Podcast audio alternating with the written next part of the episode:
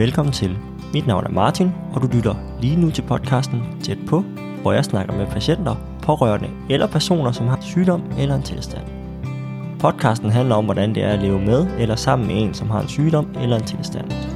Det handler om de følelser, tanker, oplevelser og de lavpraktiske ting, som følger med, hvis man er blevet ramt af en sygdom eller er pårørende. Så jeg håber, du har lyst til at lytte med. Hvis du lige har fået en sygdom eller lige er blevet pårørende, så håber jeg, når du har lyttet til min podcast, at du sidder med en fornemmelse af at være blevet lidt klogere og måske i bedste fald føler, at det er blevet lidt lettere at leve med din sygdom. Husk, du også kan følge podcasten på Instagram og på Facebook. Inde på Instagram og Facebook lægger jeg små fortællinger op om de familier, pårørende eller personer, som jeg snakker med i løbet af podcasten. Inde på Instagram og på Facebook vil du også finde videoer og citater fra en deltager. Du skal bare søge på podcasten tæt på, og så kommer den frem. Så blev det mandag igen, og velkommen til. Du lytter til podcasten tæt på, og mit navn det er Martin. Jeg håber, jeg har haft en god weekend. I den her uge her, der skal I høre fra Sofie, som har haft knoglekræft. Knoglekræft eller knoglesarkomer, det er en kræfttype, der opstår i knoglerne, ofte tæt på skulder, knæ eller hofteledet. Man kender ikke rigtig årsagen til knoglekræft, men hvis man tidligere har fået en højdosis strålebehandling, har man en lille øget risiko for at få det. Men det tager 5-10 år om at udvikle et knoglesarkom, hvis man har fået det her højdosis strålebehandling. Så det er en meget lille risiko. Symptomerne på, at man har knoglekræft, kan variere alt efter størrelsen af knuden og hvor den sidder henne. Men dybe smerter om natten det er et meget almindeligt symptom, samtidig med, at man i nogle tilfælde vil kunne mærke en knude ved knoglen, hvor tumoren sidder. For at kunne stille diagnosen skal man igennem en række scanninger. I nogle tilfælde skal man også ind og tage en vævsprøve fra øh, knuden, så man bedre kan klassificere den og målrette behandlingen derefter. Behandlingen af knoglesarkomer det er først og fremmest operation, og strålebehandling kan i nogle tilfælde også bruges før og efter operationen, og det øh, var også tilfældet med Sofie. I nogle tilfælde i forbindelse med operation kan amputation også komme på tale. Der er lidt flere mænd end kvinder, der får diagnosen. Ved udgangen af 2018 var der ca. 1000 personer, som levede med knoglekræft. Der er ca. 25 dødsfald om året. Sofie fik den 7. november 2016 konstateret knoglekræft i venstre lårben. Hun lever i dag med et fysisk handicap, og vi skal over fire afsnit snakke om hendes forløb. Vi skal snakke om den sværeste tid, øh, som hun synes var tiden efter hun var blevet rask. Vi skal snakke om det psykiske aspekt i at få en kraftdiagnose og meget mere. God fornøjelse. Så, helt perfekt. Er du ikke sød og fortælle, hvem du er? Jo, jamen øh, jeg hedder Sofie, og jeg er 23 år gammel, mm. og som 18-årig fik jeg konstateret knoglekræft i venstre lårben. Yes. Mm. Og øhm, kan du prøve at fortælle lidt om dit forløb sådan fra starten af, indtil du ligesom får stillet diagnosen? Hvad sker der øh, inden da? Jamen, jeg er meget øh, øh, aktiv, mm. øh, og har været sådan atlet hele mit liv, og dyrket rigtig meget cheerleading, og sådan er vant til at bruge min krop helt vildt meget.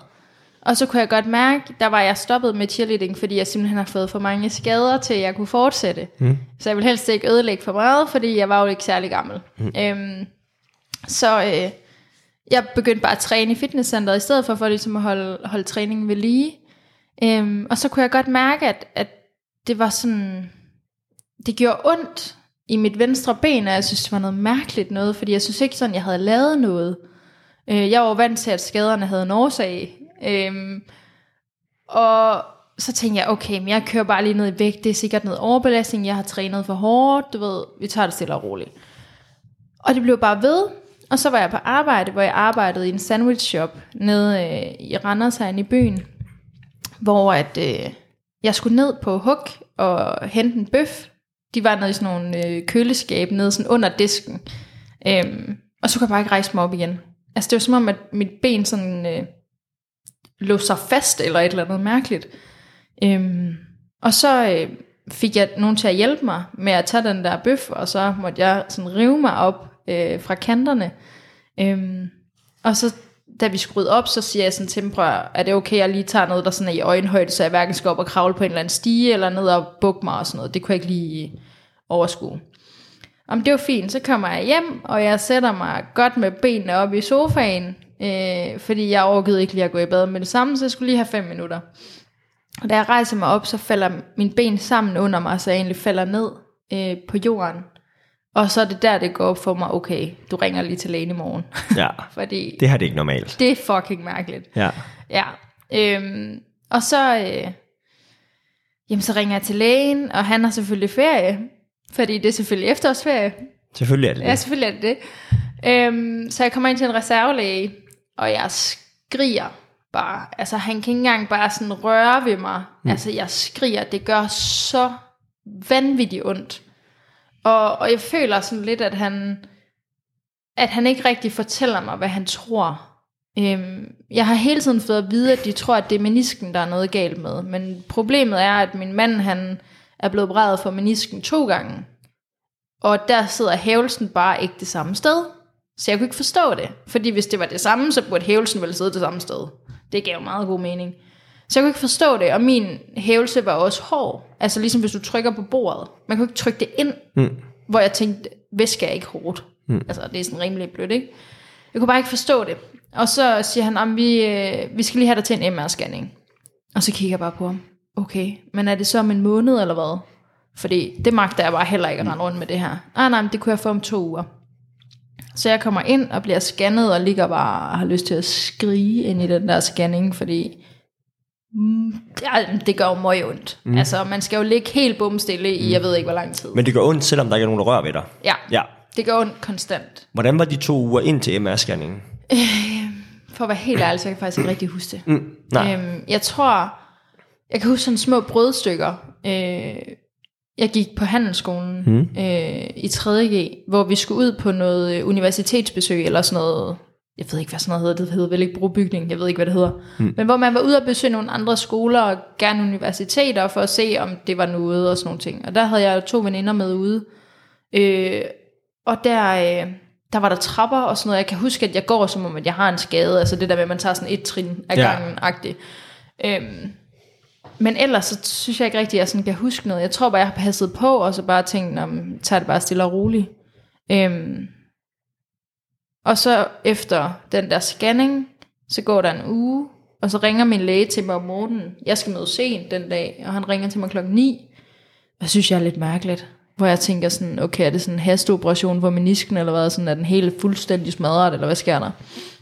Så tænkte slet ikke længere, altså det kan være andre ting, for jeg synes jo, det var mærkeligt, at jeg kunne ikke forstå det, og vi havde googlet, og det gav ikke nogen mening, og sådan noget.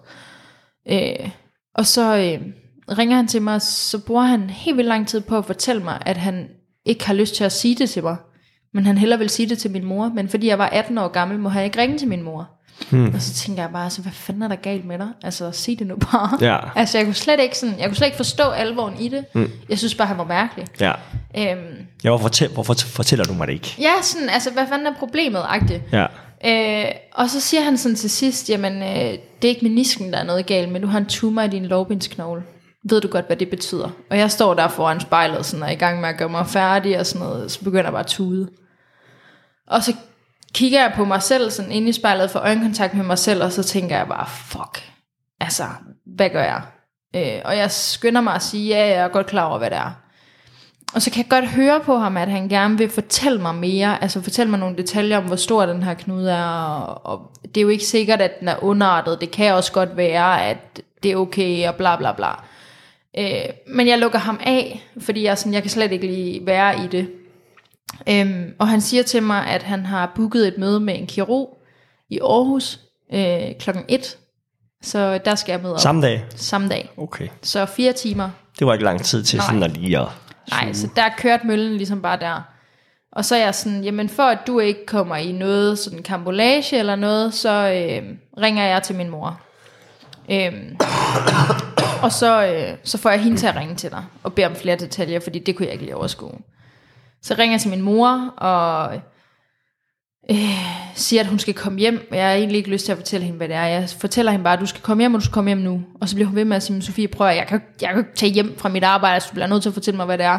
Hun har så efterfølgende fortalt mig, at hun troede, det var, fordi vores hund var løbet væk. Okay, ja. så der kan jeg godt forstå, at hun ikke bare kan komme hjem. Øh, ja. Men så siger jeg, at lægen har lige haft ringet, jeg har en tumor i min lårben, eller i min lårbensknogle, du skal komme hjem nu.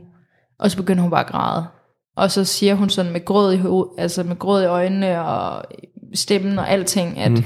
jeg kører nu. Okay. Øh, og så ligger hun på. Øh, og inden det får jeg lige spurgt hende, skal jeg også ringe til far? Min forældre er skilt. Okay. Øhm, så siger jeg, skal jeg også ringe til far, eller skal jeg lige vente og se, sådan, altså du ved, hvad gør man? Mm. I don't know. Øhm, og så siger hun, jeg ringer lige til ham. Øhm, og så ringte jeg til ham, og så siger han, øh, det fandt mig noget lort, fordi han havde øh, et vigtigt møde klokken halv et. Øh, han arbejder i Hobro. Mm. Øhm, han havde et vigtigt møde klokken halv et, øhm, og så siger jeg, far, ved du hvad, det er lige meget. Altså mor tager med, og så briefer vi dig, når vi kommer hjem. Altså vi ved jo ingenting. Øhm, og så siger han, det er fint, øh, vi snakkes lige ved senere. Så går der fem minutter, tror jeg. Så får jeg en sms fra ham. Jeg er på vej hjem nu, vi mødes ved din mor. Så øh, vi kommer hjem, og... Øh, Var du glad for det? Jeg var mega glad for det. Ja. Altså helt vildt. Det betyder de faktisk også, noget, at Det betyder rigtig meget, også fordi, når de er skilt og sådan noget, de har altid kun fungere sammen, og altid kun fungere omkring mig og min søster, og mm. der har ikke været noget der.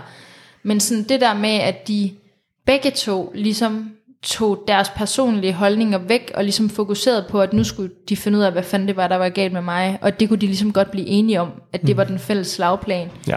Det var virkelig fedt, at de, øh, at de slet ikke var i tvivl om, altså det der med, at min far, han så bare siger, vi mødes ved din mor.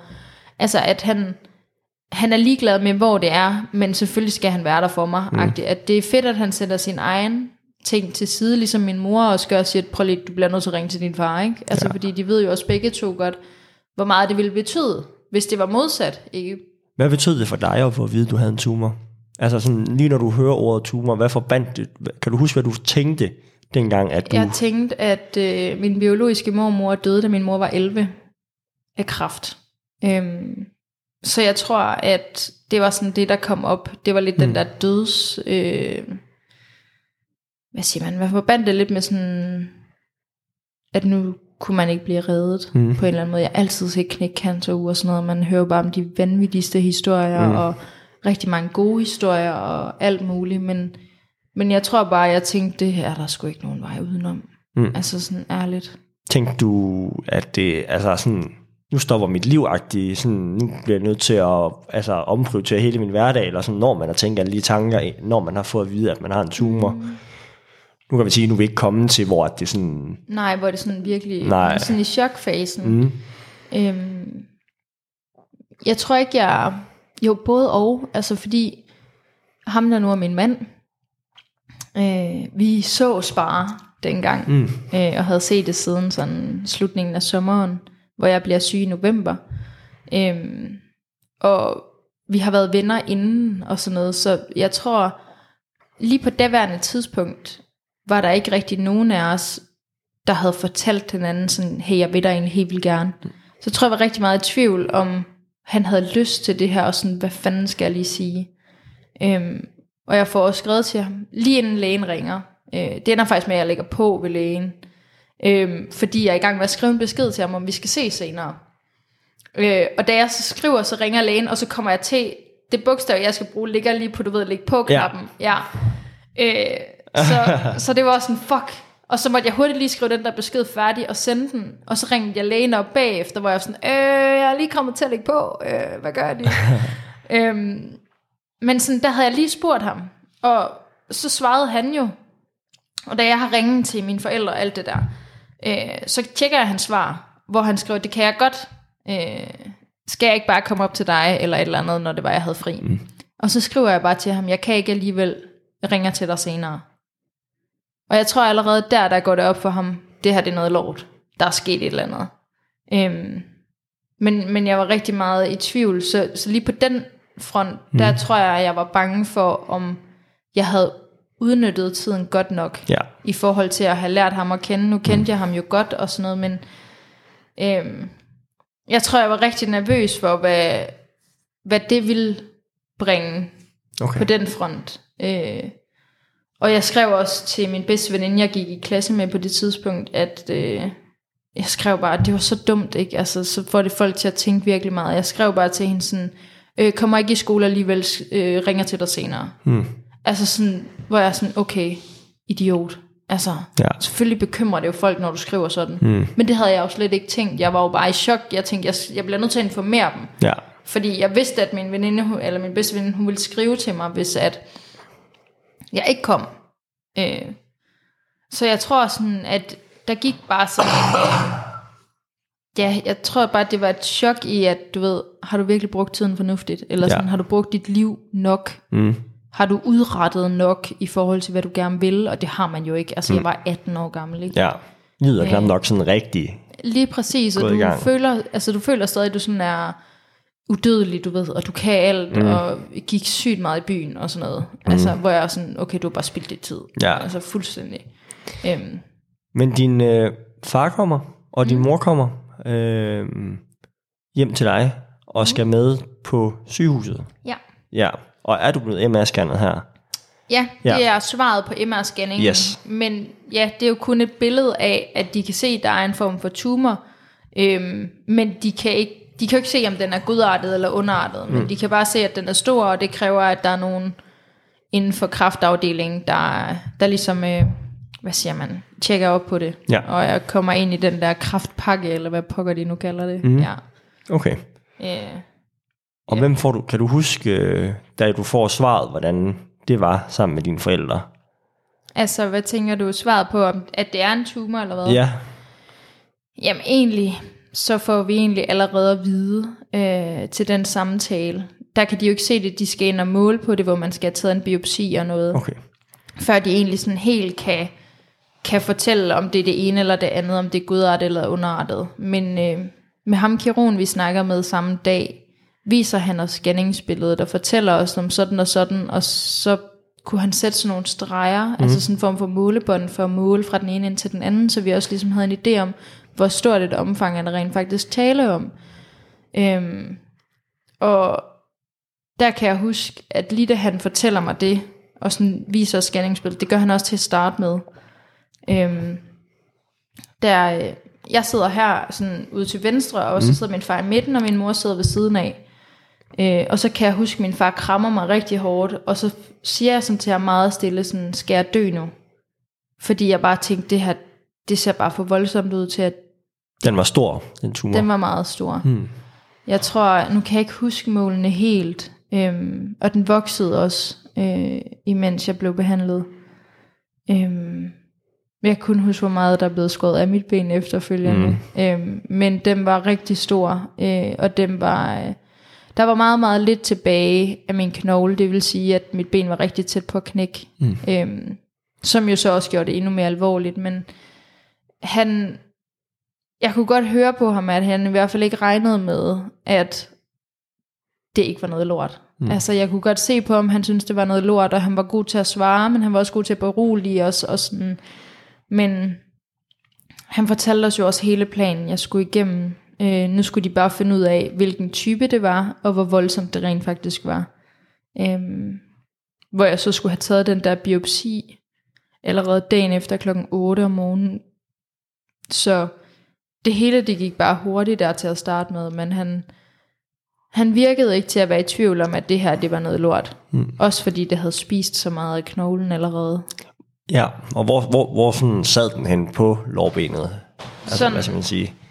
Her, lige over knæet. Okay, lige over knæet. Ja. Ja, Og var det sådan, man, man, altså kunne man se sådan noget altså ja den udenpå? bullede fuldstændig ud sådan Okay.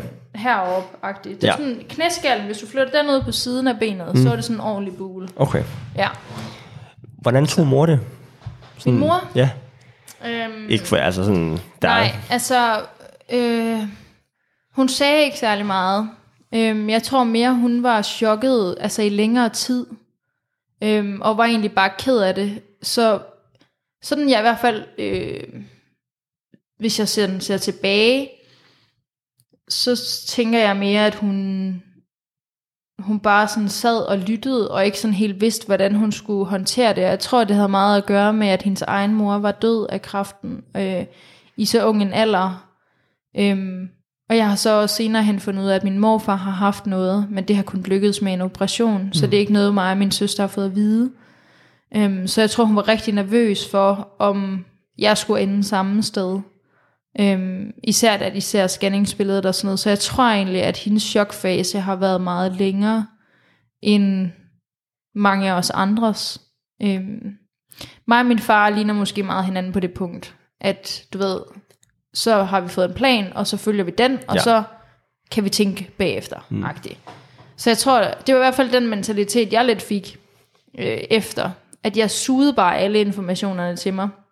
Hvor jeg følte lidt, at hun sådan lidt mere sad og var lidt i chok, og kunne ikke rigtig høre. Mm. Også fordi vi jo snakkede på vejen hjem i bilen, Ja. hvor der var mange ting, hun ikke havde fået med. Øhm, Jeg skulle lige så spørge, om du kan huske køreturen. Ja, det kan jeg virkelig godt. Øh, vi sad og snakkede. Min søster var lige mødt ind på arbejde.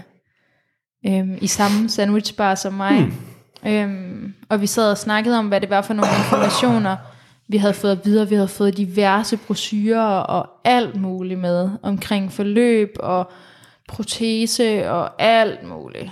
Øhm, der var alle mulige informationer. Øh, og så beslutter vi os for, at vi... Øh, vi ringer ned til sandwichshoppen. Øh, vi ringer til min chef dernede. Øh, det er ham og hans kone, der har det. Øh, så ringer vi ned til dem og siger, at de skal ikke informere Line om noget, men vi kommer og henter hende, fordi det er sgu noget lort. Mm. Øh, og de siger bare, at selvfølgelig, øh, vi tager selv pladsen. Så de arbejdede for Line den dag, min søster der. Øh, og så øh, kommer det så min mor, der går ind og henter hende. Og vi sidder sådan og snakker om øh, i bilen, sådan, ja først hvad det er, vi har fået at vide. Og så siger jeg bagefter, at jeg har brug for, at jeg siger det til Line. Øh, Jeg vil gerne selv sige det. Hvorfor ville du det? Jeg tror, det var for, at så var jeg sikker på, at hun fik det at vide, jeg havde lyst til, at hun skulle vide.